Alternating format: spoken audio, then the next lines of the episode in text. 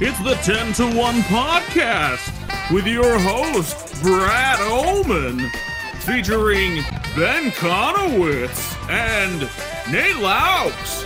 And here's the podcast. Hey, guys. Okay. What would I need to say to get you guys to slap me at our first ever potty awards? Oh, geez, Louise. Oh, boy. These timely jokes. I'm very culturally relevant with my humor. Mm-hmm. Don't worry, Saturday Night Live only covered this for 72% of the episode. Always got your finger on the pulse of pop culture. Yeah, what do you want to know? I'm like Perez Hilton's kind of less interesting cousin that doesn't like to cause any problems. So you're gonna make it in this business. Knowledge. And it's anchored by the fact that you referenced Perez Hilton too. Is he still around? Because I mean, I've got my finger on the pulse. I mean, he's still alive. He's about as popular as Punkie Johnson. Whoa! Or Punkie Brewster. Whoa! Hey, so guys, it's been a while. I haven't seen you in ages, and it's gonna be longer because you're away recording remotely somewhere. Yeah. So if the audio on this is not the best. I even carved out time on my vacation to record because we love SNL that much. Even more than I love SNL, I love you guys. So I wanted to talk to you. It's very nice. Yeah, I'm not buying it. Season 47, episode 16. Guys, we're on I think our 15th episode of this podcast now. I didn't think we'd last past like 3 episodes. I'm not going to lie. Neither did anybody. Neither did our listener. They're still waiting for us to just give it up. It is weird that I can't see you, so I don't know when to jump in as much. So, we do apologize for the weird breaks between comments. I will say that out loud. Well, I mean, I was planning on editing some of those out, but now you got to leave them all in. Yeah, now that you've given it up, that we're just awkwardly talking to each other. Start it over. Start 30-second breaks in between each sentence. It's a 10-to-1 podcast. So. I'm not gonna lie. I thought it was Jerrod Carmichael. Jared? Yeah. I mean, it does look like just a different spelling of Jared if you were to see it for the first time. Yes, and so I thought it was Jerrod Carmichael, and when they're like Gerard, I'm like, oh, yeah, no, it's Lauren Michaels. That wrong for so long. Lauren Michaels and SNL. They went to Jared. Did either of you guys?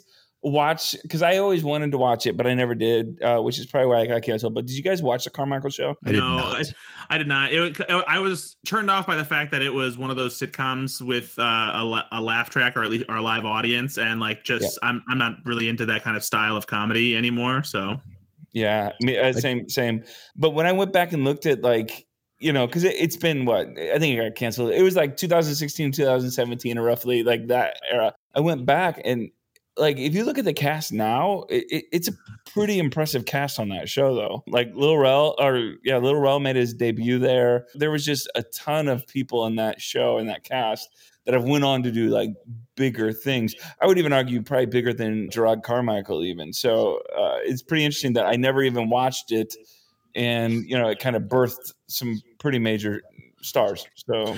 Yeah, I mean, it's it's good to mention that because Jerrod Carmichael, I think he's known in stand-up comedy circles and whatnot because he's very good. He's had a couple big specials, but otherwise he doesn't really have a huge pop culture footprint. He had a small supporting role in both of the Neighbors movies with Seth Rogen and Zac Efron. He had his own show, The Carmichael Show, that lasted about 3 seasons, but it wasn't one of those shows, where everybody was talking about it.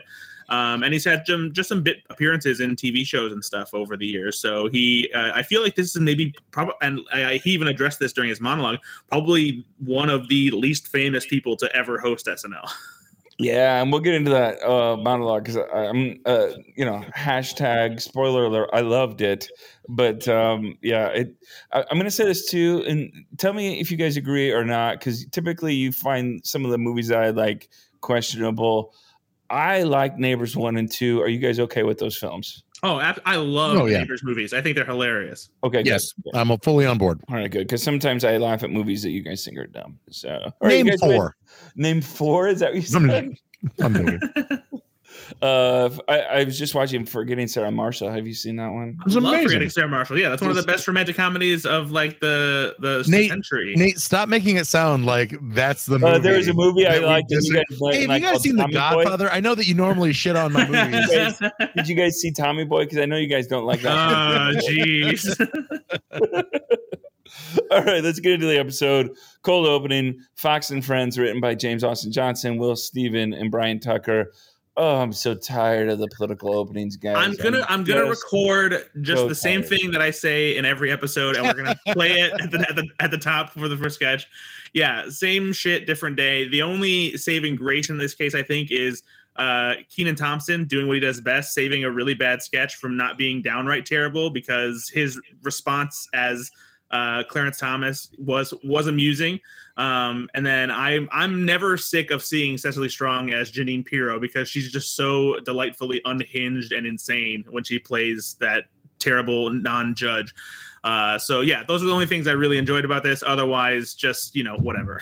There will never be another Brian Kilmeade other than Bobby Moynihan, so I'm sorry. Yeah. I will say though, I do think those three did very good jobs of doing different enough versions of those characters, and they were pretty decent. But the content's not there for me to care. Exactly. No, that's the thing is, all of them are good at their thing, right? James Austin Johnson does a great Trump.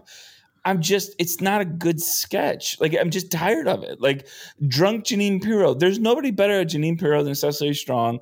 But are we still laughing at drunk Jeanine Pirro? Like, I'm just done with it, right? Like, I do appreciate the escalation of how she drinks, because, like, previously, she did a lot of spilling and nearly falling over. But I love that it's gotten to the point where now she's shotgunning, malt liquor beverages in a can and stuff. At least it is getting explosively, better and better as far as, or worse and worse, depending on how you look at it. Yeah. And I will say, though, I don't know if you're picking this up, but James Austin Johnson's Trump, though, they're doing some subtle like makeup things. He's looking a little more like Trump all the time, like in their costuming. But also he's looking haggard and old, which is what Trump looks like now. Yeah. He's also kind of still evolving some of his impression. I don't know if you noticed, but Trump is a mouth breather, and it drives me crazy. But James Austin Johnson was clearly trying to lean into his mouth breathing this time. If you rewatch it, it's like you could tell there was something that he watched in Trump about his mouth breathing, because I've never noticed it as bad as I did this time, that he was leaning into it like specifically very strong in this impression. And so, like I said, there was nothing wrong with what any of the cast was doing. It just wasn't a good sketch. Like, I'm just tired of it. Like I don't know what else to do with the opening sketches. I thought, even I was thinking about the show the other day, our podcast, and thought maybe what we can do is pick a better sketch that you would have opened up the show with based on some of the sketches that were in the show. Is there a better sketch you think would have been a better opening sketch? I just wish that they would go back to anything, like just open the show with a non-political sketch. I don't care what the sketch is. You're allowed to open the show with it not being political. So just pick any of them and do it. What's crazy about that is, our listeners might know, but the three of us are fairly political, right? Like, we're not like apolitical people either. So it's not like we're like, find the center and just live there. We're just tired of the same sketches, and it's just not, I don't know. It's just tired. Like you said, Brad, we could just record what we say each political opening and just replay it, 'cause I feel it's the same thing every time. Yeah. I just don't understand the mentality behind it, because, it just doesn't work, and it hasn't worked for a long time. And this is the part that we can, record and repeat as well. We've said this 1,000 times. This is why people tune out. You got a crap sketch about, well, SNL isn't funny again. Bye. And it's like, if you would have done a couple of sketches that were in the show as the opener, remember when you were in high school and you would do a speech and debate, and they were like, if you're going to have a speech, make sure you have an attention grabber at your opening. Like, these aren't attention grabbers. These are boring. Yeah, exactly. All right, moving on. Let's get to monologue written by Jerrod Carmichael with an assist from Steve Higgins. Again, you guys are probably more attuned to his stand-up stuff. I've not watched his new special. I've actually only watched some clips of his from YouTube. I loved this monologue. I loved it. Jerrod is so stinking charismatic. Like I'm captivated when he does his monologues or when he does stand up. I can't wait to discover like a whole career of stand up comedy that I have not had access to. So I was blown away by it. I really loved it. So what'd you guys think? Yeah, this was fantastic. I mean, it's almost always good when you have a stand-up comic who's hosting SNL because you know the monologue is going to be them, doing some of their stand-up bits. What is most impressive about this one is that this clearly isn't material that he's been doing as a stand-up comedian on tour or anywhere else, because it's about what happened at the Oscars just 6 days before.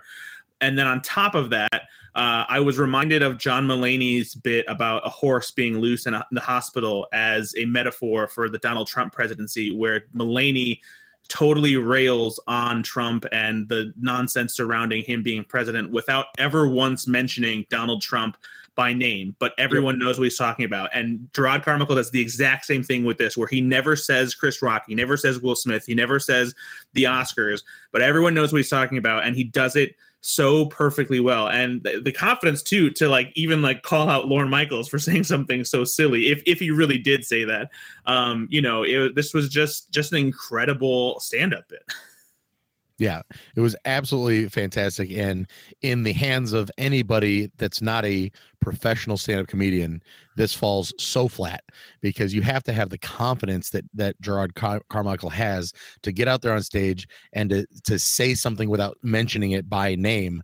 Is you have to, you and the audience and the viewing audience on home have to make this pact that we're all on the same page immediately for this to work. I mean, you can't have this go 2 minutes and then finally the reveal is what we're talking about. He knew exactly what he was doing. The audience knew exactly what he was talking about, and he brought us along immediately, first time on the show, with that utter charismatic confidence that only a professional like him could provide, and that's why it worked so well. Yeah, and we all love self-deprecating celebrities too, so it was nice to he knew his role in this, right? He knew where he stood. He's like, nobody's gonna know who I am, and so he just owned it. He had a line there. Again, he's playing off this idea. And again, Brad, I'm with you. I don't know if Lauren really told him this or if it was just part of the bit, but he's like, I can't even heal my family. How can I heal the nation, kind of thing? Because he also recently came out as gay in his special. And so, which again, I don't want to minimize, because, one of the things I was reading about is, it's pretty brave, especially still today, for a black man to come out as gay. And so, but he really didn't touch on it too much. He really wanted to go with the Oscar stuff. And I am in love with Jerrod Carmichael now, and I didn't know a ton about him. So I honestly hope they do more of these, because I love that SNL can introduce somebody with this amount of talent to people like me that, I'm not like, I know some things, right? I'm not somebody that knows nothing about Hollywood or stand-up. I just wasn't that familiar with his stuff. So kudos to SNL for putting him on there and getting him out front, because he's a name that I think we all should know in comedy. I think one of the things that I really respected about when he talked about being gay, he took it. If comedy is what's unexpected, I was not expecting him to be like, it's easy being gay in New York City. Like they give you things. And so it's clearly not easy being gay in New York City. It's not easy being gay anywhere, but for him to turn it on its head like that and make those jokes, it really caught me by surprise. And again, another just masterful, stand-up bit, bit within a bit. Like I loved it. All right, let's move on to the first sketch. Game show, Is My Brain Okay? Written by Allison Gates and Colin Jost. Obviously playing on the we're all a little tired from COVID. Kate McKinnon, Chris Redd, Sarah Sherman, and Bowen Yang star in this one. Brad, what'd you think? I thought it was okay. The premise itself seems too simple and too easy. You know, it's because it basically just comes down to, oh, I'm confused about stuff because of the pandemic and time not, you know, passing anymore. And maybe I got COVID, so I have COVID brain and I don't understand things. And that was pretty much it. I think, honestly, the only part that I really actually laughed out loud at was when Kate McKinnon rhetorically asked herself, "What's wrong with me?" and everyone has an answer. That was a pretty good sequence of jokes there. But otherwise, I just felt that it for the kind of joke it was, it just went on a little too long and was maybe a bit too broad. Benny? Yeah, I think that this is something where Keenan Thompson is missed as the host of the game show. Like Andrew Dismukes, we saw an episode ago or whatever that was. He did a fine job, but this is one of those sketches that could have been elevated by Keenan Thompson's game show host character.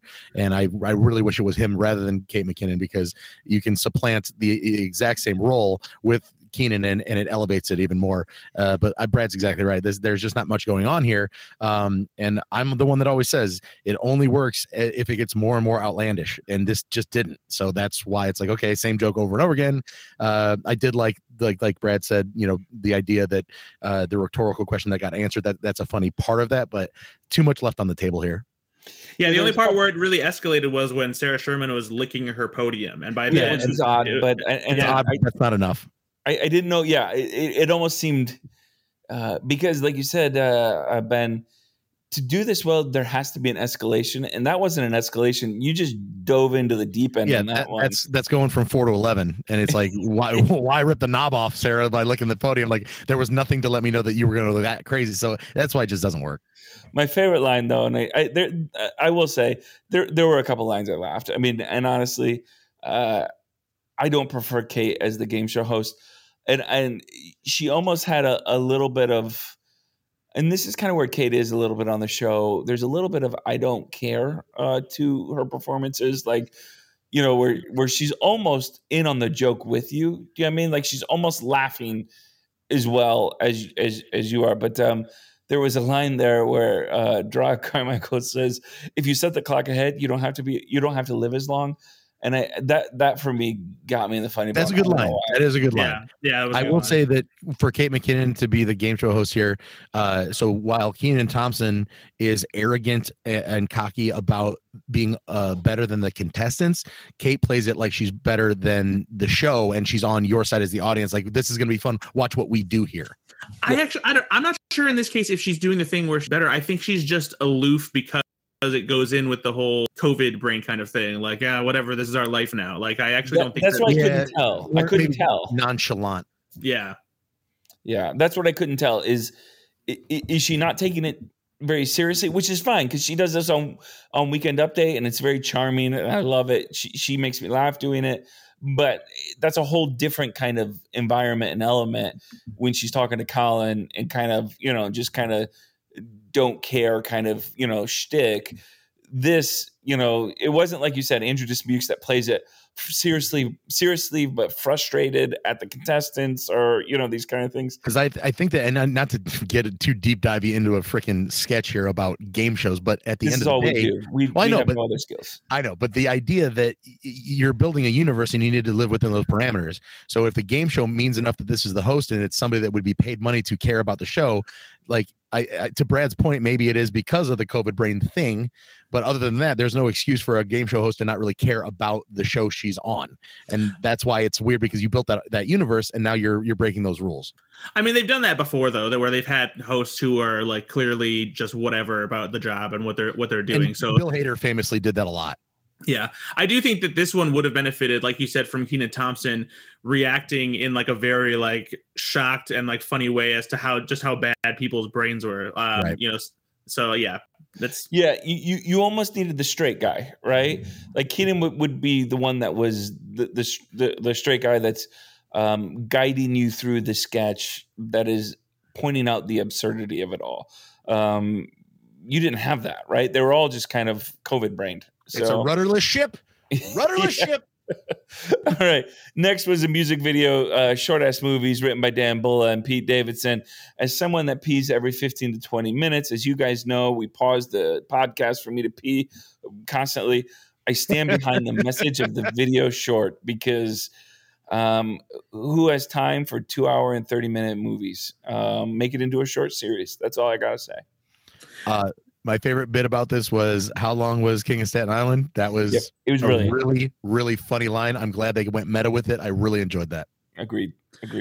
Yeah, the sketch was incredible. Even though I am somebody, obviously, because of my love of movies, doesn't have a problem with longer movies. This speaks to the truth to what everyone is doing late at night when they're looking for a movie to watch that won't keep them up too long. You're looking for those 90-minute movies, and just a fantastic premise. The rap was well written. The track was well produced. I love the list of movies that he picks from streaming to pad it out, and it was just a great music video sketch. Agreed. And like you said, the song was a banger. It was good. Like I was actually enjoying the song. It was great. Who's the comedian that played the Ernest character? Simon Rex.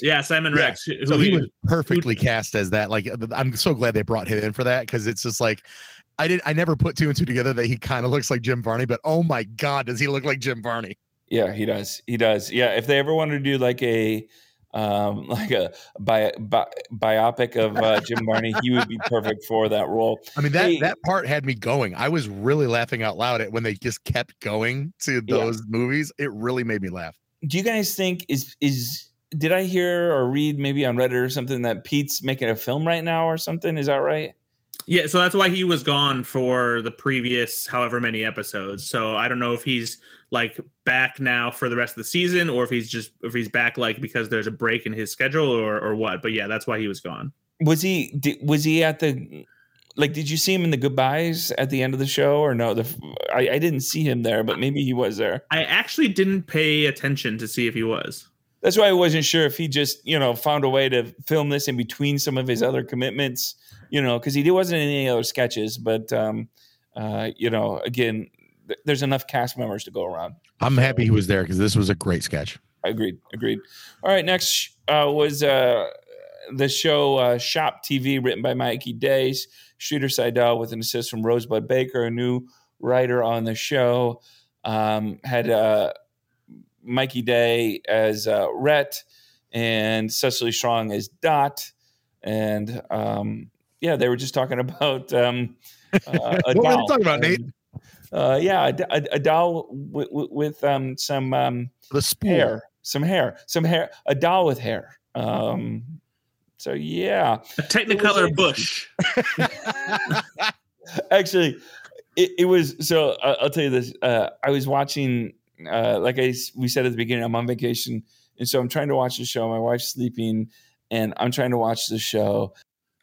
And I've got my headphones on in the bed. And this one just, I just couldn't stop laughing at it because it was just so ridiculous. And every character in it made me laugh. The two hosts played by Cecily Strong and Mikey Day could be on the Righteous Gemstones very easily as well. And I don't know. It was absurd, but I laughed. What'd you think, Benny? The idea that this is so we talk about all the time, it can be a very basic premise, a very basic, easy joke. And if you do it the right way, it's an all timer. And this not necessarily that this sketch is an all timer, but it worked very well, even though, it's the premise is that the spooled bush that needs to come out, the spooled hair that needs to come out looks like a bush from the 70s. Ha, ha, ha. But the way they did it was wonderful. I was laughing so hard, especially when they changed her freaking outfit into the swimsuit thing. And Jerrod Carmichael's character was just like, on board, like he's just like, yeah, this is what it is. Like, I don't understand what you're talking about. And he just kept going back to like, well, any doll maker, that's doll maker 101. Yeah, that made me laugh so freaking hard, especially when I think it was Cecily Strong. I was like, I wish you'd just stop saying that because nobody knows what doll makers go through or whatever it was. I was crying. It was great. Yeah. Jerrod Carmichael played the innocent straight guy so well in this one, like because aloof to the whole kind of humor of it all. He did really well in the sketch as well. He did. Brad, what do you think, man? Yeah, I love this. I mean, it's one of those things where whenever SNL does a QVC kind of sketch, you know that either it's something is going to go wrong and result in slapstick comedy and pratfalls, or it's going to be super inappropriate, whatever happens with the product. And this fell into the latter, but it was done very well. The premise of the doll itself pulled from Rainbow Bright, and just this was one where like some real creativity went into like figuring out how to make this work, and like it involves a little bit of physical comedy too, especially when it gets to the point where you figure out how to replace the hair and bending the doll over in an awkward fashion. So yeah, this was really, really funny, and I liked it a lot. I think that one of the strengths of the sketch, especially, was even though you have two co-hosts that are trying to keep some semblance of normalcy and act like, okay, well, let's not show it from that angle, whatever. All three of them don't feel like that, because there's so many sketches that happen where even the guest person now realizes, oh, that's what it comes across as. No, I'm so sorry. And now they're all three trying to cover for it. This was such a break from that, where it was like any doll maker would know that. And it's just, he's very adamant about this is fine. This is how the doll's supposed to look. And it's just so great that that's the angle they took with it. And also, this is one of those instances where SNL ended a sketch perfectly by doing a great callback to the beginning with that loud scream for their deal bumper. That's not better. Yeah. All right. The next was seat fillers. And, I don't know about you guys, but as soon as this is, I guess, how my brain is wired now with doing this podcast and things like this.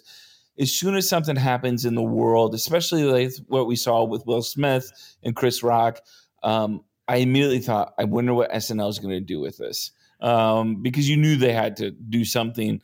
And I thought this was such an interesting take on what to do, because there were a lot of obvious things they could have went with. But this sketch, Seat Fillers, it was written by Mike DiCenzo, Martin Herlihy, John Higgins, Ben Marshall, and Jake Nordwind. Kyle Mooney played one of the seat fillers. Chris Redd, I will say this. I love Chris Redd, one of my favorite cast members. I've given him, I think, the cast member of the episode a couple times. The worst Will Smith impression I think I've ever seen. Yeah, they needed to bring back Jay Pharoah for this. That's exactly absolutely what I wrote. Jay Pharoah, we miss you. But, again, though, interesting premise, though, still. What did you guys think of this sketch? I did not like it. I thought that it was elementary. It was too little too late. I think they should have scrapped this, considering all of the other material they had covering the Oscar stuff. This was the weakest way to do it, the easiest way to do it. And even though I appreciate how good Jerrod and Kyle Mooney were at being awkward sitting next to Will Smith after the events, it was just like, I don't need this, and nobody else does either. Yeah, the special. Hey, Brad, I couldn't tell. Did you like this sketch or not? Yeah, I'm right there with you. Weekend Update covered this at length. The opening monologue covered this at length. I was hoping they weren't going to do something like this, and it was just as bad as I thought it was going to be. There were the seat filler angle is sure whatever, but it was not. Oh boy, it was just not good. Yeah, it's like I said. Especially the impression. I mean, if you don't have anyone on the cast that can do a Will Smith impression, because also Chris Redd doesn't look like Will Smith, right? So like, there's really nothing there. Your impression's not good. You don't look like Will Smith. I think there could have been something with the seat filler thing, because I was thinking about this. There were seat fillers, right? And so I'm sure they're like, the only people right now that are entering into the space of Will Smith. And, the idea that there's an awkward conversation happening with Will Smith and a seat filler, there is comedy to be written in that. And there was a couple good lines, and Kyle Mooney played awkward like he always does. It was funny, but I don't think, I guess I'm where you're at, Brad. You knew they were going to do something. I'm not sure this really met the moment. For what they should have done. So yeah, and it especially felt worse after what Jerrod Carmichael did with the monologue. It's like, Once you knew he's going to do that, why even bother trying to do anything else? And some of the great jokes about it that I thought were in Weekend Update, which is a nice segue to our next. So after this, we're Weekend Update. This is drumroll, please. Brad, did you like Weekend Update this week or not?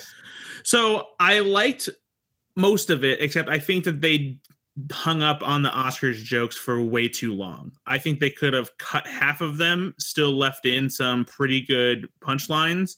But like, especially the way that they led into it with the Vladimir Putin thing as like a misdirect, and then being like, "Oh, it's actually a bunch of stuff about Will Smith."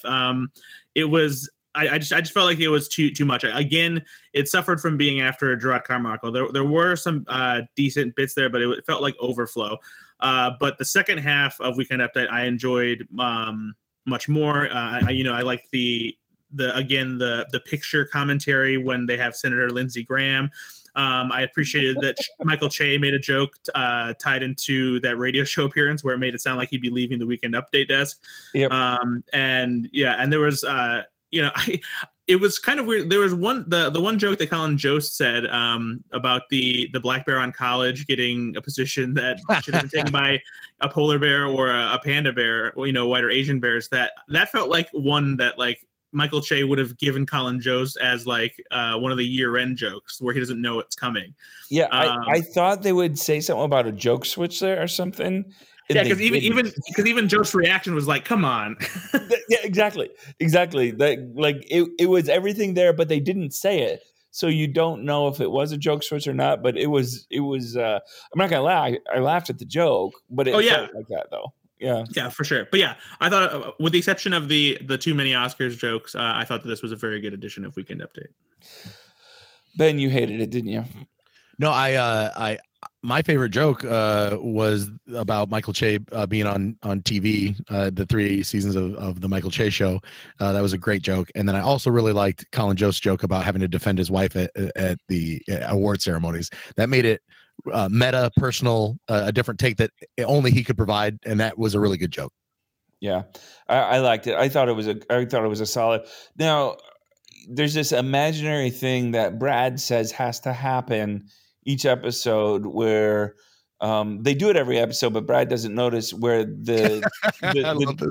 where Che and Jost are joking back and forth. Now, Ben and I notice this every episode that it actually exists. Brad, you only see it occasionally. Did you see it this episode of Weekend Update?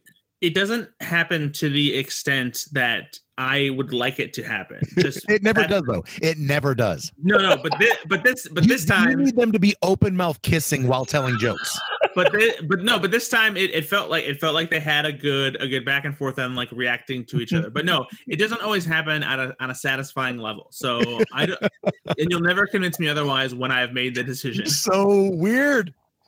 By the way, I'm loving that there's these little meta segments in our Weekend Update reviews that now I get to ask Brad about, how he processed this part of it. How did you perceive the relationship between Che and Jost this week, Brad? Did you feel there was tension between them? It's an integral part of Weekend Update when there are two anchors. You can suck on my penis. All right. Weekend Update. Marsha Blackburn, played by Cecily Strong, which I told you guys through text this week. Our listeners don't know this, but I was reading her book, expecting a very funny book by Cecily Strong. I was listening to it on our way down to Alabama.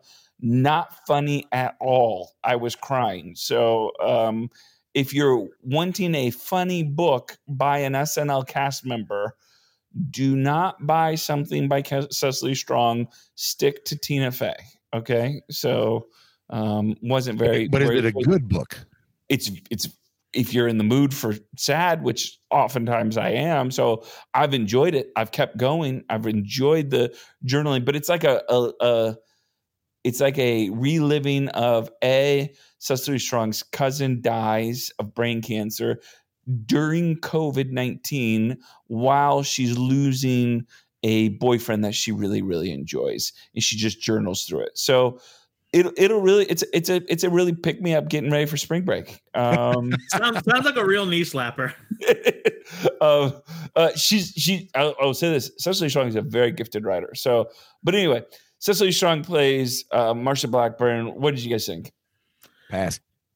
I don't think it was bad. I just feel like this does the same thing that we've seen Cecily Strong do several times before, and even though her impersonation of Marsha Blackburn is very good, it feels like it skews too close to similar thing. Whenever she's very good at playing these political figures in the same way that Kate McKinnon is.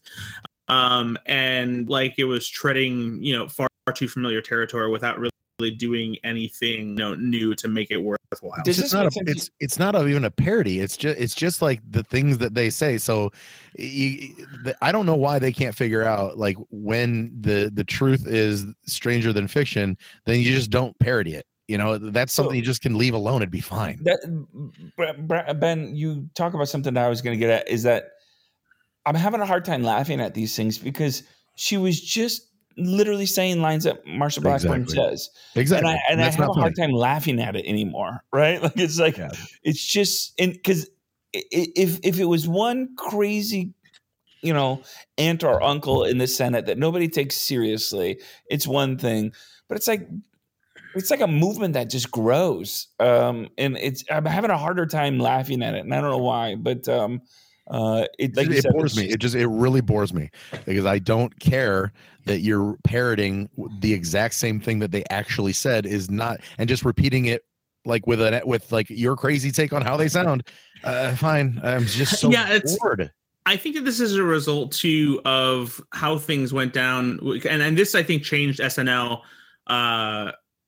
forever, even more so than the Gore Bush debates, is the stuff with Sarah Palin, where when they did stuff with Sarah Palin with Tina Fey playing her, a lot of times they just had Tina Fey saying the ridiculous things that Sarah Palin did. And I think that Sarah Palin impression maybe at the time made it a little bit easier to swallow, but I think things have gotten so much worse since then. And like, even by comparison, what things Sarah Palin's saying weren't nearly as dumb as things that people are saying today, or as dangerous. And this is where we're at. And so now it's not fun anymore. Sarah Palin felt like an outlier, right? Well, thank you. So that was my point, is that you have one person back then that is this crazy person, like the uncle or aunt of the Senate, that is an insane person or a dumbass, because that's basically what she is. She's a dumbass. I can see Russia from my house. That's a soundbite that went everywhere because it was so unique that somebody would be that dumb in that position. Did she actually say that though, or not? I don't think she did, right? It was whatever. It was something where she was just alluding to how close they were, blah blah blah. But also that we wouldn't know if she said that or not is a whole part of it, right? Right. You don't know if she would say that because exactly. But now we have 13 to 15 people that are acting like this. I'll be honest with you, I am not politically aligned enough to know who is this woman's name again? Marsha Blackburn. She's a senator from Tennessee. Yeah, so I didn't even know that she was a crazy person, whatever. I just assumed that she was a real person, though, because now it's not out of place for that to happen. So I thought, you know, Marjorie Taylor, whatever her nuts is, and Lauren Cockburt, those idiots are the two outliers. But now there's so many more of them, it doesn't matter anymore. Nothing matters. And just to be clear, Sarah Palin didn't say verbatim, "I can see Russia from my house." What he actually said was, "There are next door neighbors, and you can actually see Russia from land here in Alaska, from an island in Alaska." And so that's not parroting exactly what she said. It's a funny take on what she said, and there's a big difference there. And it certainly doesn't make you an expert in foreign policy, which I think was her point. Exactly. Not to relive the 2008 elections, but that's the difference, though. It makes it, because it's a nuanced take and an exaggeration. And even John McCain, it's called a parody. Yeah. And so, like you said, it doesn't feel like a parody anymore because, like, it just seems to be getting more and more like that. So heated right now. Why am I so heated? I'm worked up. Well, because you're losing all that weight now. You've got all this like extra. I'm just irritable, guys. I'm irritable. All right, moving on. OJ Simpson. We got our Keenan back here. Do you like Keenan's OJ? Does anybody really even know what OJ sounds like still, or no? I heard he hasn't done this since like 2007 or something like that. A little bit older than he did in the gun movies. Yes. I think that do you think that there's anything here because it's like, let's do OJ one more time because Keenan's only going to be on the show for another year or so, and this might be the last time that we do it. Did he announce he's leaving? No, I mean, I'm just assuming he's going to stay through the 50th and then be done. Oh, yeah, that's still a few years away. We're in season 47. Yeah, but I think that like if you're getting to, I don't like your attitude right now. If you're getting bust up old characters, like maybe do also Keenan has definitely played OJ recently. I'm pretty sure he did it during one of the SNL at Home episodes. All right, fine, okay. I'm just asking questions. I'm heated. So initially when they started this sketch, I rolled my eyes and I was like, oh, good, more Will Smith Oscar stuff.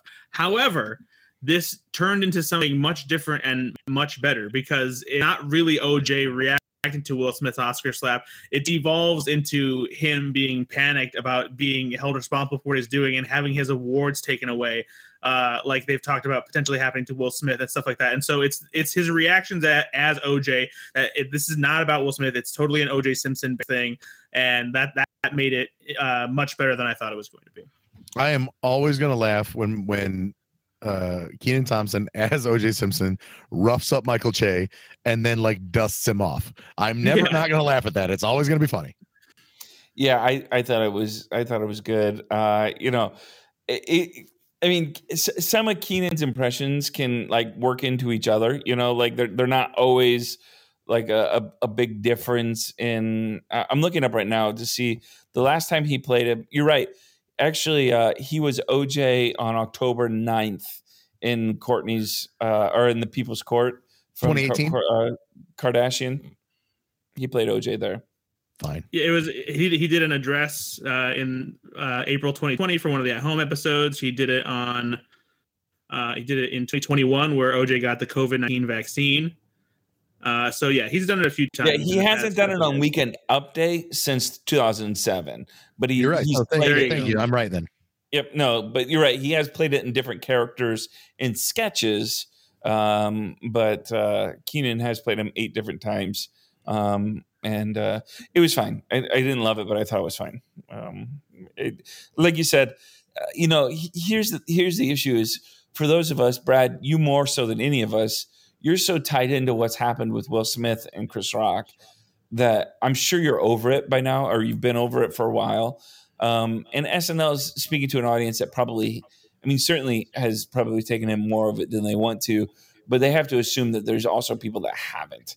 And so like they're, for what is a tired thing for us, I'm sure they still have to kind of give their take on it. And there's people that aren't as tired of it as the rest of us, though.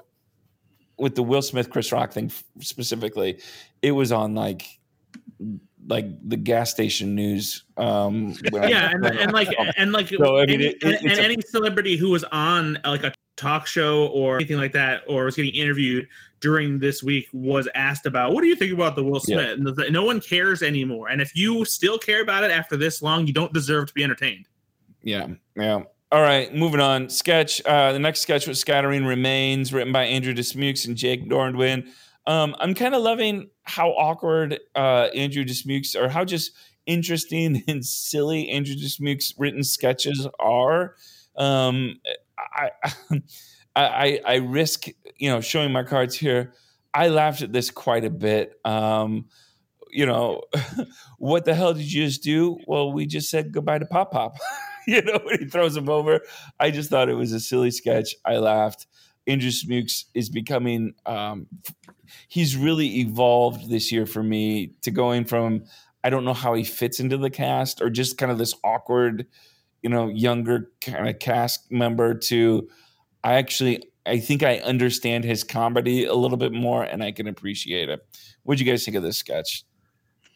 So for me, this sketch had a great peak, and then it kind of just imploded upon itself, because I laughed so hard when they picked up the body and threw it over the edge of the cliff, and this audio that they used to create the sound of the body falling down the cliff was so absurd.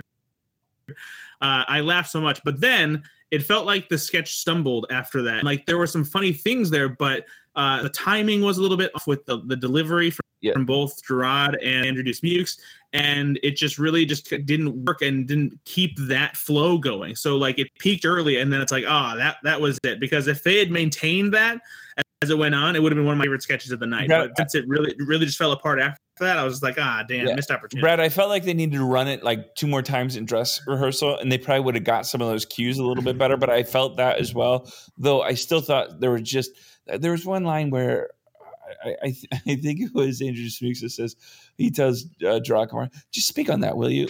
He gives him these just – there's these absurd one-liners that they use that – it was enough for me. Like you said, it was dumb. It was absurd, but I laughed quite a bit. Benny, what'd you think?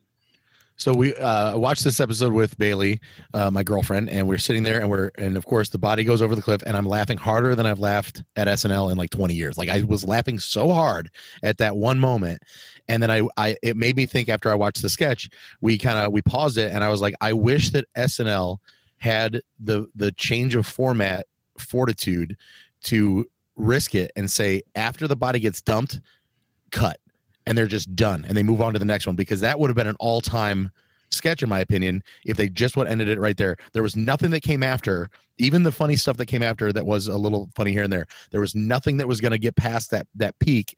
So what they could have done is drawn it out a little bit longer, then dump the body and then cut. And it would have been a 1-minute sketch. And I would have thought that what balls SNL has to set all this up just for that 1-minute laugh. Like that would have been perfect. Yeah, it just went on too long.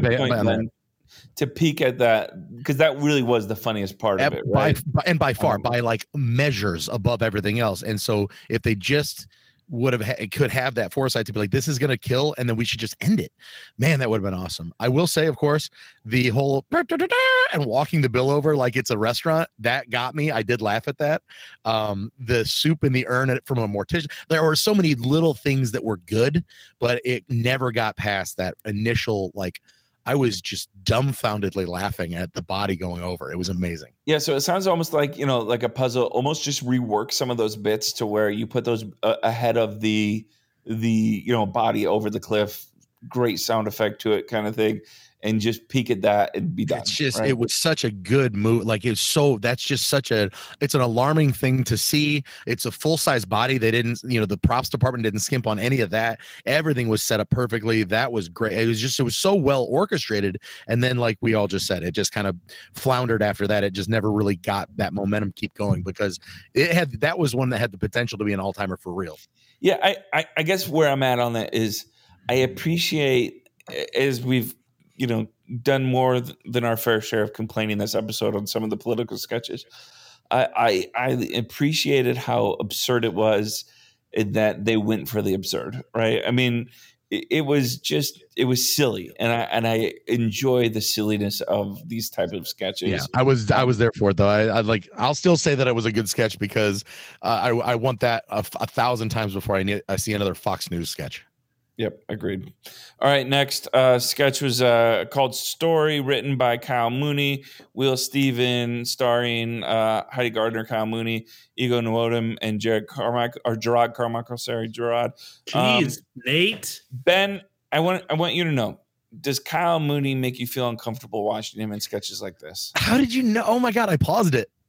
Because I was uncomfortable. I thought Ben's got to be so awkward. I can't believe you called me out on that. I literally paused it like 4 times when they cut to him. I had to. I couldn't do it. So to our listeners that don't know, Ben has a hard time dealing with awkward situations and awkward. You can't watch The Office, correct? Right. Like in real life, it doesn't matter. For whatever reason, in TVs and movie, I cannot watch it be really awkward, especially when it feels real.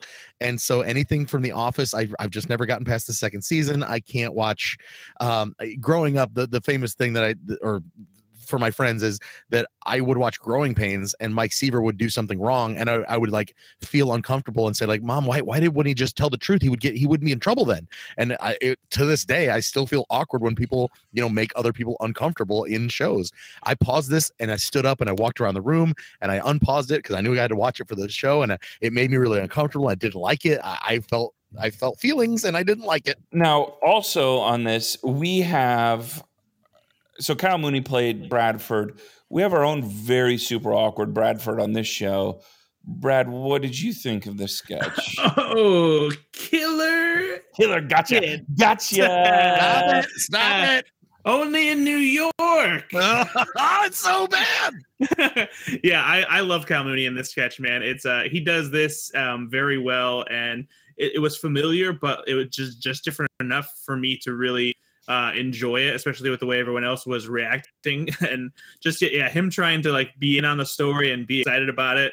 And I especially loved the ending where he just like lost it and just like failed everything on the table, to the point where I don't know if it was scripted that much, because Heidi Gardner's reaction, she totally broke, and she was really caught off guard by everything being strewn all over the place. If anything, egos as well, and you could see them looking around. Like that's how you almost know it isn't scripted. Is like, you know, they were literally like looking around and laughing. Like, are we going to keep this or something? You know? I thought that if any line was not scripted in the entire thing, it was when he turned around and he goes, "Oh, kitchen," and then he went the other way. It sounded like just an off-the-cuff thing that he said. So if that was scripted, well done. And if it wasn't, hilarious.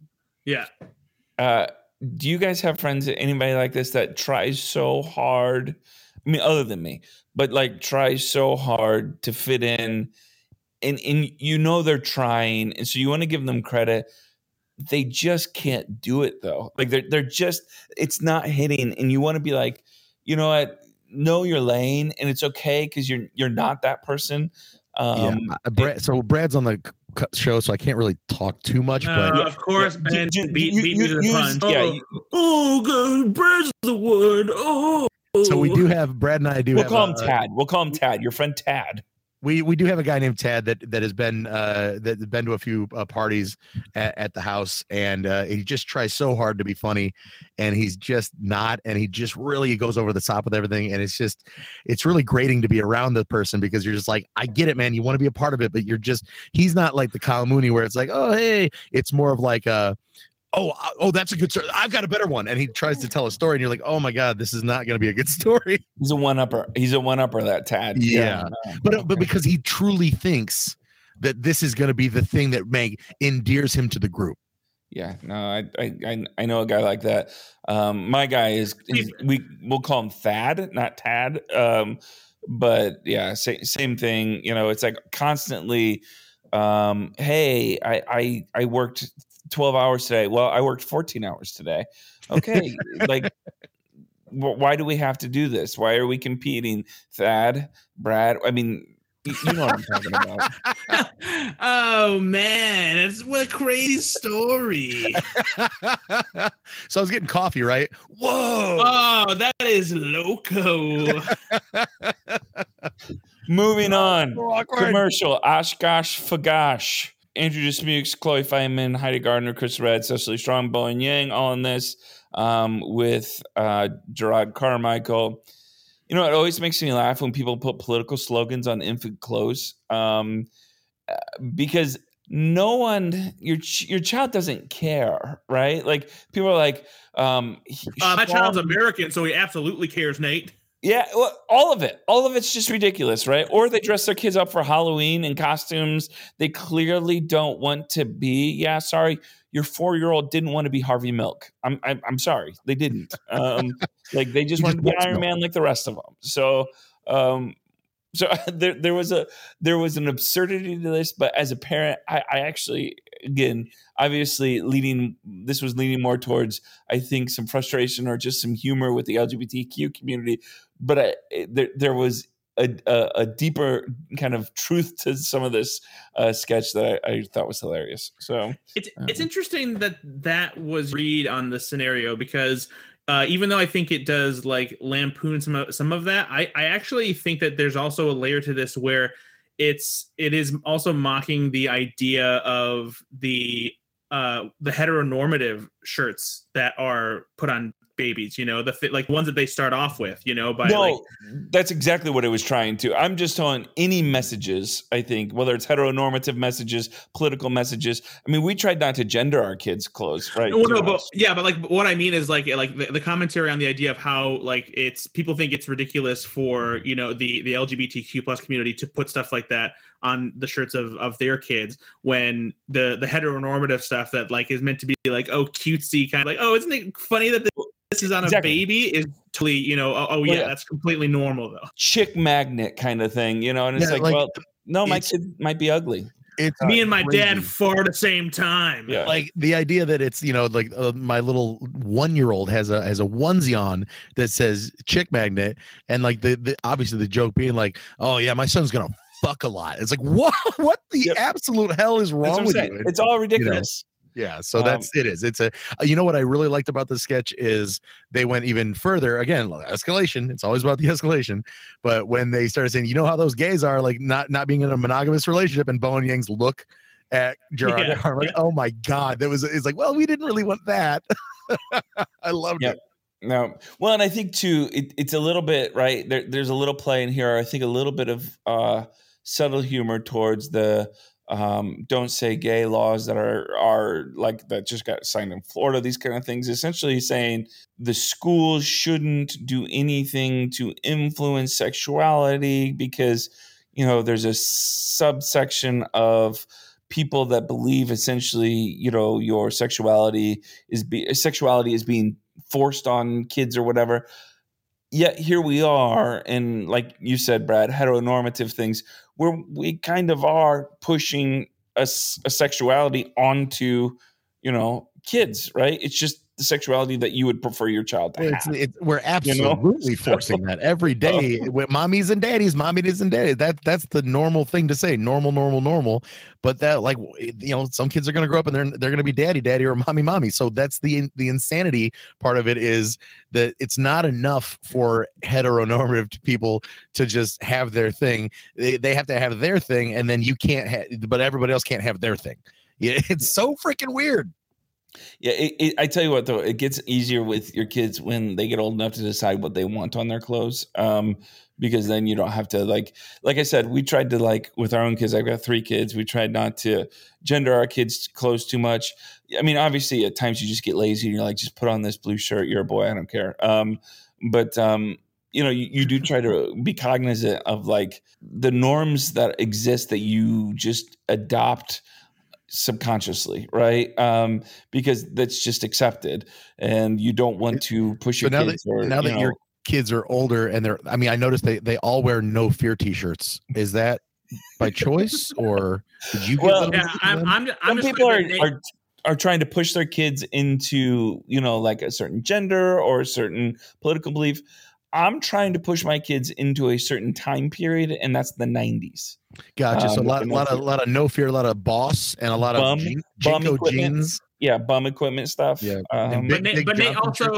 Nate also did let his kids pick shirts that say like I am a horn dog, and it's time to it's time to get hard. You're chick magnet because I'm sexually attracted to chickens. Yeah, it's just so ridiculous. Nate basically held up a shirt that said dick magnet or chick magnet and let them choose. The ones that always get me too, it's like it's always like the one where it's like, you think I'm pretty, wait till you meet my dad, he's got a gun, kind of like, you know, like this is so weird. Like this is so weird. And it's like normative in a certain kind of thing. So yeah, I like that. Like I said, just take it all off. Like what just wear, put solid colors on your children, you know. Nice beige robes. Exactly. Just make everything decide what they want to wear. You can do political slogans. They've just got to be from like the 1950s. It's got to be like, I like Ike. Yeah. You know, party, you know, like they're the whip party or something like that. Bring back the wigs. Yeah, the wigs. Yeah. All right. Let's move into the cut for time. There are 2 cut for time sketches. I'm glad you guys both watched it. We did talk about before this. Bradford and I had watched it. Ben had not. I want that to go on record on the podcast so people know which hosts of this podcast actually prepare for the show. I saw the Angela one. You know, I want to take this time. I have a friend named Sven Bono-Schnitz, and like he just shows up and he can be super entertaining on a podcast and like, oh, I'm here, I don't have to prepare anything. I'm fucking hilarious off the cuff. I can just sit here and like sip on my sports drinks and make jokes. Well, first of all, that guy sounds handsome. He sounds skinny, like he's lost some weight. Sounds like a real go-getter. The Please Don't Destroy guys, Three Normal Goths, written by Dan Bullock and Marshall Martin Hurley, John Higgins. The thing that I took away from this sketch, and you guys know this, they can do no wrong to me. I love the Please Don't Destroy guys. The thing that above all stood out is they nailed the 90s sitcom theme song. They nailed it. It was so good every time. I'm like, oh, you guys nailed this, like Full House. What was the Friday night lineup on Full House, TGIF. Family Matters, TGIF. Step by Step, Boy Meets World, Hanging with Mr. Cooper. Yeah, it was just so like, you know, again, if you're creating that all in a week, right? You have to think like that's an extra layer to the video sketch you're doing, that you have to create that music, you have to create all of that, you know, that feel of it, the graphic to it, these kind of things. And I thought they nailed that part. What'd you guys think? Did it work for you? You guys are typically a little less impressed with Please Don't Destroy than I am. So I think that this is probably on the lower end of Please Don't Destroy, because even they do a good job at parodying the 90s sitcom opening credits vibe kind of thing. The premise just didn't really seem all that strong to me. It wasn't super funny. Like the visual gag was amusing at first, but you know it was repetitive, and I didn't feel like it brought that much to the table. I think like the concept of like having people who are so dramatically dressed in goth and makeup having just normal pop culture opinions about stuff like that is, you know, it sounds funnier on paper than I think it does in the way that it's executed. There have been so many different sitcom credits parodies like this that have been done just, I think, a lot better and leaned into it more so. And I thought this was okay. I didn't hate it, but I just thought that it was not necessarily on par with how good. I'd actually agree with you. Like I said, I love the sitcom stuff. I thought that was really good. I didn't think that the jokes were all that funny, or the whole, you know, because they don't really do jokes necessarily. Obviously, it's just a they base their comedy off of the whole situation. The situation was fine, but right, I mean, the idea that goth kids or goth people would be interested in other things, and they're not like Marilyn Manson or, you know, all corn. I mean, right? I mean, that's just obvious, right? I mean, they just that they might be kind or something like that. That's just obvious to me. But it almost seems like it would be humorous to people that were raised in private school that never met a goth kid or something. So, Ben, what'd you think? I liked when it changed direction and they started being real catty about the fashion choices. So that was a take on this. Like it was a departure from this is just going to be goths doing normal things, because that was the same joke over and over again. Then they took it at least to another level where it was like surprisingly catty about fashion. Like, okay, I wish they would have done that earlier and then done more with that. Like, so, like they're not just normal, but they're surprisingly into weird things. Like I would have loved to see them on a fishing boat or something. Like they're actually really oddly into fishing. You know, if they would have just done more stuff like that, I think I would have been more inclined to like this, but it was just too much of the same. All right. Second one. Are we done with Angelo, or do we still like Angelo? This should be the arc of the character. And we've seen two. Is this the third one? Yeah. Third or fourth. So. Yeah. Third or fourth. Yeah. Whatever. He capped it off by actually incorporating the word tonight in a song. And now we're done. Like, that's fine. It worked because they changed it, and now we're done. So you think you're done with the character? Yeah, I mean, it's run its course. It can't get any funnier to me, no matter what they do from now on, unless they found a way to escalate it again, which is going to be really hard to do. I think this is something where it really capped off because I was actually really happy with the way that they did it. They finally got an actual song parody out of him, and that made me feel good, and I really liked it. But I don't know where they go from here. Okay. Right. Yeah. I don't know. I disagree, just because I do enjoy the character, and even though it is the same, you know, premise that's never stopped SNL before, and I just love the way Aristotle. I just in some instances, yes, but I love the way Aristotle plays his character, and there were some like different things that he did in this one, like the fact that he kind of like backwards planked when he responded one time, like "Say for me," and I also I like the variation they're doing on how he mishears, like the fact that he requested 1999, he's like 2002. See, yeah, so they escalated, which was good. But again, like Well, you're famously, you loved like the 37th Head Wound Harry, so I don't really know that we have much to talk about here. Well, the thing with Head Wound Harry, the goo was always different. It's all about the goo. Hey, yeah, Brad, why don't you go into do your making copies for us?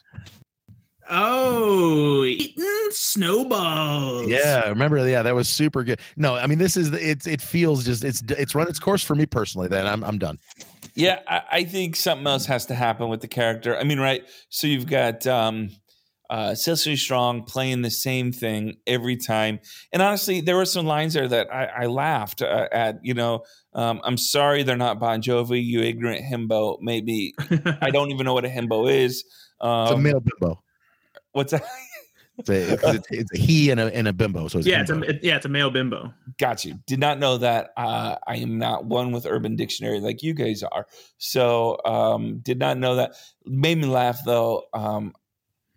But again though, like I predict and you can know where when you can see how the escalation is coming. It just loses its luster to me, I'll put it out there that the repeatability of a character is only as good as the variations that character can perform. Stefan is an incredible version of that because every time he's on, what he's doing is something completely different, even though it's the same. And the same thing with the guy who bought a boat and any of those Weekend Update characters that do that, they have something to say and it's different every time because he is so dependent upon the certain mannerisms and certain phrasings. You can only take it so far. That's all I'm saying. Yeah, and there was a couple, like I said, like Brad also mentioned, there were a couple little additions to the physical comedy of it. I also laughed at the drinking of the water thing. That kind of made me laugh. The planking I didn't necessarily get, but whatever. I felt like it was a little desperate physical comedy a little bit, but like it was okay. I could take it or leave the character. I do think though, if they're gonna leave it and they're gonna keep on riding on this, they need to find an evolution for the character somewhere. Part of me just thinks that Aristotle Atari only writes this character every week and just submits it over and over again, and it's the only thing he does. And they're like, fine, we'll put it on. That's good, and it works, and I hope he keeps doing it. Fine. Man, and don't you, like, we talked about this, off mic earlier this week, but don't you feel bad for Melissa Villaseñor just getting her tiny silent part in this Cut for Time sketch? I mean, I do and I don't, about some of that. Like, well, I don't though because I'm sorry, but the times that she's been on screen, she's screwed up her lines. She's not very good when they've given her multiple chances, and she's just not taking advantage of them. Do you think? Obviously, she had a couple flubs, but do you think she's in the doghouse? Obviously, I mean, right? Lauren will put cast members in the doghouse, and like who was the cast member years ago that famously accidentally cussed and essentially she was dead to Lauren after that? What happened? Jenny Slate. Yes. Which is a shame because Jenny Slate is a delight. She's fantastic. I love her.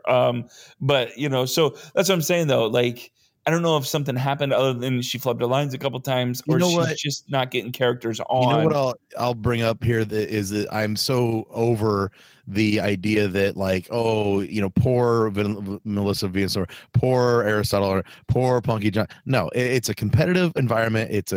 You have to write for yourself and you've got to be your own champion. I've read too many behind the scenes books and articles about SNL. It is cutthroat. You've got to be funny and you've got to be the best at your job to get on the air.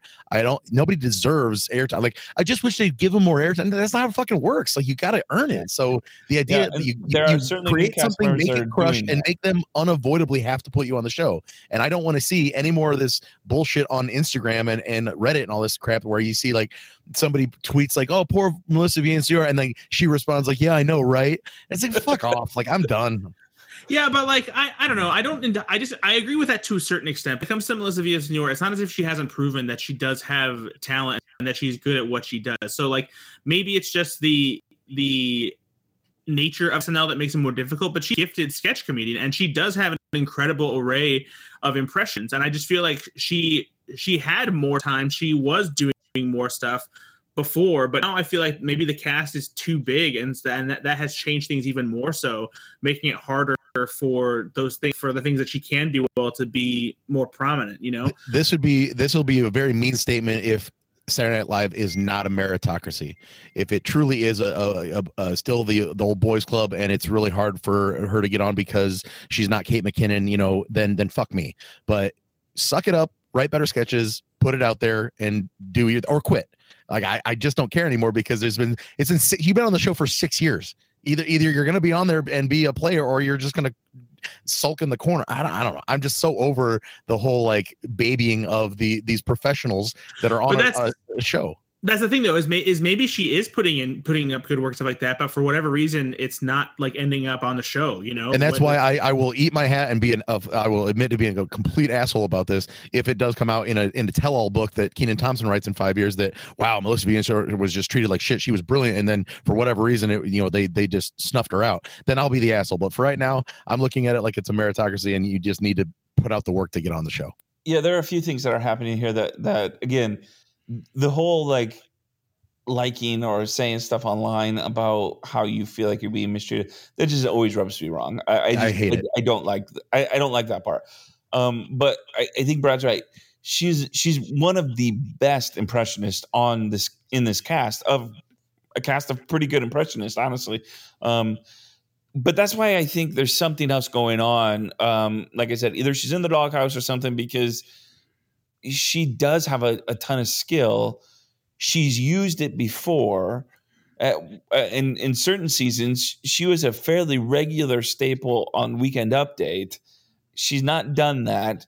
So, I mean, I don't know. I just feel like there's something else going on. I don't know. Again, maybe she's in Lauren's doghouse. Maybe she's just not writing enough, or, she's got some other stuff going on. I don't know. Or it's because it could be because much like Jay Pharoah, great impressionist, Melissa Villaseñor, great impressionist, Bill Hader, great impressionist. Which one of those is a straight white male?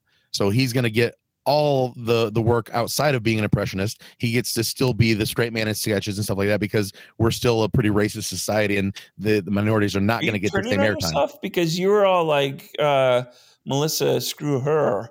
No, I'm saying I'm playing my own devil's advocate. If that's the case, then yeah, fuck me. But like I said, I'm still willing to hope that SNL is, if you bring your A game and you're funny, you'll get on the show. Yeah, and again, the evidence suggests that we've seen characters, James Austin Johnson, Sarah Sherman, we've seen characters that were new that seem to be getting, a decent amount of work, a decent amount of sketches thrown their way. And Sarah Sherman's, she's written some stuff, but she's getting into sketches that she doesn't write. So I don't know why Melissa Villaseñor is not. Aristotle, he's not really hit his mark yet anyway. He's a little bit like Punkie Johnson. They just haven't found their groove yet. They've been in some sketches for other people, but other than essentially this one character, Angelo, I don't know if Aristotle has anything else up his sleeve. But like you said, Ben, it's SNL. You better figure out some other characters, right? Right, and honestly, if you're being mistreated and it's a terrible environment, then it's a job. If I was being treated terribly at my job, I'd quit. That you're not required to be there. Nobody's forcing you to be there. But I understand that it's an incredible opportunity, and if you feel like you have no other options, then yeah, you want to hold on to that for as long as you can. I know I'm talking out of both sides of my mouth here a lot, but the idea is we don't really know what's going on. All right, so let's go to, on that note, on SNL Gossip 101 here.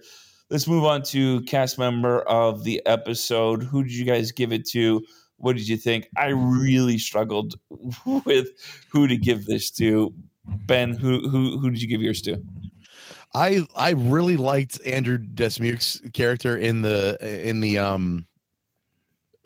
throwing the body over the railing. I just thought that it was so funny, and I want to see more of that.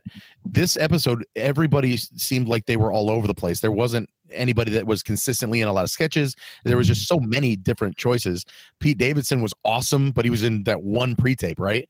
And Bowen Yang was in a couple here and there. But I'm going to give it to Andrew Dismukes just because I really loved that character, and I want to see more of that originality rather than the Fox News bullshit. So please, if you're listening, Andrew, I love you. Do more of that character. You're my MVP this week. Brad? I almost gave it to Pete Davidson because of short ass movies, but it didn't feel right because it was just one sketch and he wasn't anywhere else for the rest of the episode. I actually ended up giving it to Cecily Strong because she was really funny in Shop TV. And even though her Weekend Update appearance and the cold open weren't great as a whole, I thought she was still good in those roles. I said, I never get sick of Jeanine Pirro, even though I'm sick of the content that surrounds that kind of sketch. I think she's always great in that role. And even though talked about the problem with the Marsha Blackburn stuff, I still her impression was still spot on and performance just throughout the evening. And so that's why she stood out to me this time. But it was very hard to pick someone to really feel like a standout MVP. How about you, Mr. Nate? Yeah, it was between Cecily and Heidi Gardner. Heidi Gardner only because she was in 4 or 5 sketches. I thought she was good in each one of them. I don't think there was anything great about what she did, but anybody that is doing 4 or 5 sketches in a show is doing their work, doing their job well. She had a couple, I think, some good lines in some of them, but I would give it to one of those two. And if I had to choose, just because she did a couple more sketches, I'd probably give it to Heidi Gardner. I would also like to give an honorable mention to Jerrod Carmichael, even though he was almost could have been a pick for MVP this week. And it takes a lot, like we talk about, for the host to do it. But for a first-time, relatively unknown host, he crushed it. Yeah, what was your guys' favorite sketch or favorite bit? You can. Did we decide? Can you pick a bit from Weekend Update as your favorite, or no? Does it have to be sketch?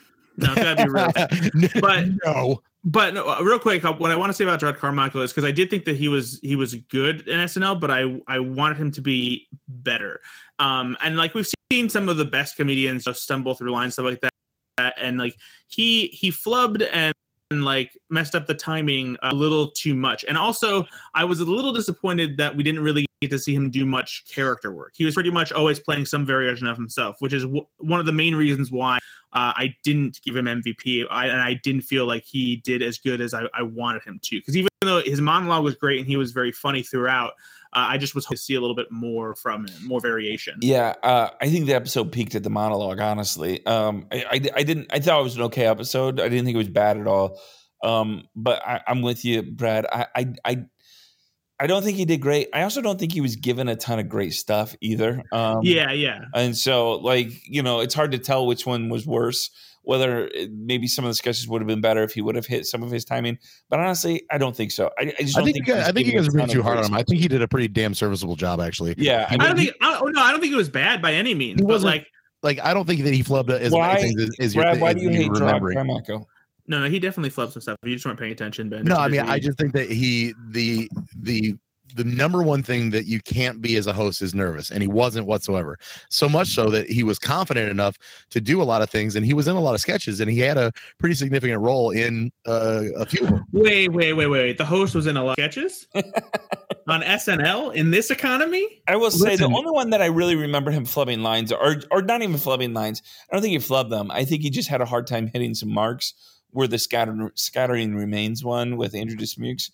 A lot of the other ones were pre-tapes as well, but I thought he did fairly well in the the QVC doll one. He was great. Yeah. Yeah. Of course, he was great in that one. He flipped the lines in one sketch, and you're just telling me I thought he did well. It wasn't just one sketch. I'd have to go back and watch the whole episode. Sure. But this is exactly why I'm spinning, because I remember him messing up a few times in a few different sketches. So sorry, Jerrod, you're listening. Sven, I love you. You did a great job. Sven Bonowitz. You did fine, Jerrod, or Jared, as Nate would say. We didn't do. Yeah, don't worry. I mean, it's not the first time I've messed up names here. It certainly won't be the last. So, guys, what was your favorite? My favorite sketch is short movies. Cut and dry. It was the best sketch. Do we all agree? I actually liked the doll sketch better. You're wrong, but I did. I really did. I was laughing really hard at it. Yeah, so Ben liked the cold open the best, typical. Oh my God. Well, I do watch Fox News, so I would say, honestly, the only thing for me that competes with that was the monologue. I thought the monologue was one of the best, maybe the best of the season. It was really good monologue. It was really. I did think Shop TV came close, but the short ass movies just hit a sweet spot for me because it was funny because it's true, but it was just a great music video. And I'm telling you right now, the first minute 10 seconds of the pallbearer thing or whatever, the mortuary, that's my favorite. If I can do that, yeah. If you could just take that one little, if I could just cut it right there, it's by far it's my favorite one of the freaking season. All right, guys. Hey, Brad, what do we have coming up? We have a couple more episodes, I think, in a row, right? Yes, indeed. Next week, we have Jake Gyllenhaal hosting because he's in Michael's new movie, Ambulance. And a lot of people are talking about that because they're interested in seeing if there's some kind of response for Taylor Swift 10-minute music interlude that is apparently about Jake Gyllenhaal. I'm curious to see if there's going to be some SNL drama. I don't know about you guys. I could really care less about it, but whatever. No, it's going to be great. Taylor Swift's going to walk onto stage and she's going to slap him. Or maybe he'll come out with a scarf and just drop it, and that'll be the monologue. I would forever be a fan of Jake Gyllenhaal. Yeah. It'd be pretty good. And then after that, we have Lizzo, who is serving as both musical guest and host on April 16th. Man, I can't wait for that one. Yeah, I feel like that one's going to be a great episode. I'm not sold on Jake Gyllenhaal. I like Jake Gyllenhaal, but I don't love Jake Gyllenhaal. So I'm hoping for good. How are you not sold on Jake Gyllenhaal? I don't love Jake Gyllenhaal. I don't know why. Awesome. I just don't. Yeah, I don't know why I've never loved Jake Gyllenhaal. Have you ever seen Love and Other Drugs? Yes, I have. Oh, it's such a good movie. Like he's so good in it. I'm not, Mysterio, whatever. But have you seen Nightcrawler? Yes, I have. He's so good in Nightcrawler. It's okay, guys. We can disagree on Jake Gyllenhaal. Have you seen Source Code? Have you seen Source Code? Nate, Source Code is good actually. It is pretty good. Nate, is this about Brokeback Mountain? No, it is not. It's just I'm not in love with Jake Gyllenhaal. Did you see Jake Gyllenhaal as Mr. Music in John Mulaney and the Sack Lunch Bunch? Yes, I did actually. I watched. So what are you doing? Why is there any question as to Jake Gyllenhaal? I dislike Jake Gyllenhaal. Nate, I'm not as in love with Jake Gyllenhaal. He has not captured my heart like he has yours. Okay. Listen, I can't stand for this. I'm disappointed in you. All right, I have one more question for you, Nate. Have you seen Jake Gyllenhaal in City Slickers? That really is him, isn't it? Yes, I love you. As Billy Crystal, yeah, he's amazing. He's really Billy in that film, though. He's really in that film. Yeah, he plays Billy Crystal as his son at a very young age. I'll take Billy Crystal over Jake Gyllenhaal. There. I will take Billy Crystal in the 1980s over Jake Gyllenhaal, but Billy Crystal today? No, jog on, buddy. Jog on.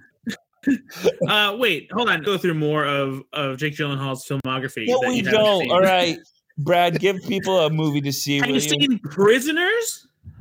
Will you please give people a movie that they haven't seen that they should see? Oh, Zodiac's so good. Yeah, it's totally different from what we talk about here on SNL, but I will implore you to go out of your way to see a movie called Everything Everyone at Once.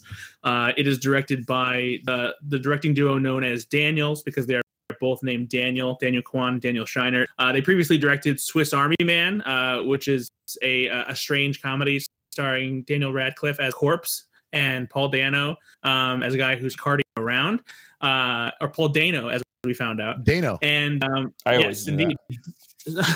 So this is a fun movie. I don't want to tell you too much about it. Just understand that if you do take a risk on going to see it, playing anywhere near you, that it is an odd movie, but it packs an incredible punch. And like the odds is a feature, and there's like by the time it gets around to the ending, it's just this incredible, overwhelming, fantastic movie. So Everything, Everywhere, All at Once. Give it a shot. It's funny. It's weird, it's cool. There's actors, there's drama, there's comedy. It has anything and everything mixed into this weird, incredible package. Benny, where can people find you online, man? I'm wherever, but I'm normally on my couch watching. I watched Rick and Morty, and then I liked that Justin Roiland then partnered with a guy named Mike McCann. Mike McMahon. McMahon to make Solar Opposites, and that's one of my favorite shows. And then I've just found out that I just started watching Star Trek Lower Decks, and Mike, what is it? McMahon. Mike McMahon is now co-creator of that. And it's great. Like, so the Rick and Morty to Solar Opposites to Star Trek Lower Decks, that's a great three-show. Katie Krentz has something to do with that one too. Katie Krentz is from LaPorte, Indiana, and she is a dear friend of mine, and she is an executive producer on Star Trek Lower Decks, and it is honestly worth your time. You don't need to know jack shit about Star Trek to enjoy it, because I don't. But I've heard that if you do know Star Trek, you will get the more of the, you know, the funny Easter eggs and stuff in it. But I implore you to watch Star Trek Lower Decks. It is super funny.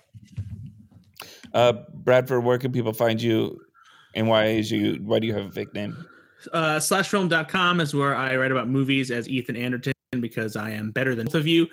You can find me on Slash Film Daily Podcast a couple times, especially right now on Wednesdays. We'll be doing spoiler-filled recaps of the new episodes of Marvel's Disney Plus show Moon Knight, starring Oscar Isaac, who recently hosted Saturday Night Live. So feel free to check that out. Twitter at Ethan_Anderton. And Ben and I have a stupid radio show, Brad and Beyond, at WIMS 95.1. Is that right? Yep, 95.1 if you're in the Northwest Indiana area, or you can just follow along on Facebook Live.